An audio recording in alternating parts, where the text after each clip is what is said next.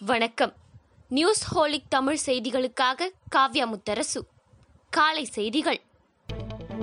சட்டமன்ற தேர்தலில் திமுக சார்பில் போட்டியிட விருப்ப மனு அளித்தவர்களுக்கான நேர்காணல் சென்னை அண்ணா அறிவாலயத்தில் தொடங்கி நடைபெற்று வருகிறது. அதிமுக சார்பில் போட்டியிட விரும்புவோருக்கான நேர்காணல் வரும் நான்காம் தேதி நடைபெற உள்ளதாக அறிவிக்கப்பட்டுள்ளது. போர் ஜி அலைக்கற்றை ஏலம் விற்பனை மூலம் நான்கு லட்சம் கோடி ரூபாய் நிதி திரட்ட மத்திய அரசு திட்டமிட்டுள்ளது. முதல் நாளில் சுமார் எழுபத்தி ஏழாயிரம் கோடி ரூபாய்க்கு ஏலம் விற்பனை களை கட்டியது. கோடை காலத்தில் தமிழகத்தின் பகல் நேர அதிகபட்ச வெப்பநிலை இயல்பை விட குறைவாக இருக்கும் என்று இந்திய வானிலை ஆய்வு மையம் தெரிவித்துள்ளது. புதிதாக பெறப்படும் வீட்டுக் கடனுக்கான வட்டி விகிதத்தில் குறுகிய கால சலுகையாக பூஜ்ஜியம் புள்ளி ஏழு சதவிகிதம் வரை பாரத ஸ்டேட் வங்கி குறைத்துள்ளது. இந்தியாவிடம் இருந்து இருபது லட்சம் கொரோனா தடுப்பூசிகளை வாங்க திட்டமிட்டுள்ளதாக நேபாளம் அறிவித்துள்ளது.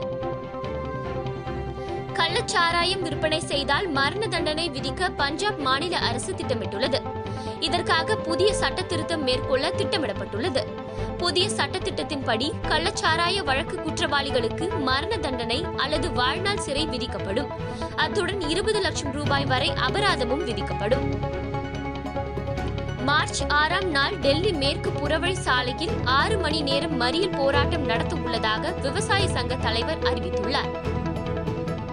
இரண்டாயிரத்து ஐம்பதாம் ஆண்டுக்குள் உலக அளவில் கிட்டத்தட்ட இருநூற்று ஐம்பது கோடி பேர் அல்லது நான்கு பேரில் ஒருவருக்கு செவித்திறன் குறைபாடு ஏற்படலாம் என உலக சுகாதார நிறுவனம் அதிர்ச்சி தகவலை வெளியிட்டுள்ளது.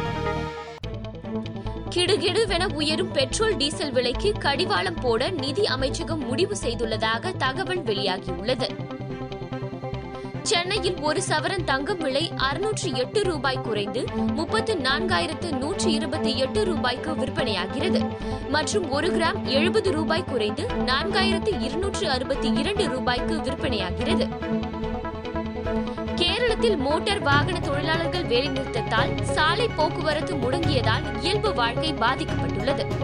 பெட்ரோல் டீசல் விலை உயர்வை கண்டித்து கேரளத்தில் இன்று காலை ஆறு மணி முதல் மாலை ஆறு மணி வரை வேலை நிறுத்தத்துக்கு மோட்டார் வாகன உரிமையாளர் சங்கங்களும் மோட்டார் வாகன தொழிற்சங்கங்களும் அழைப்பு விடுத்துள்ளன.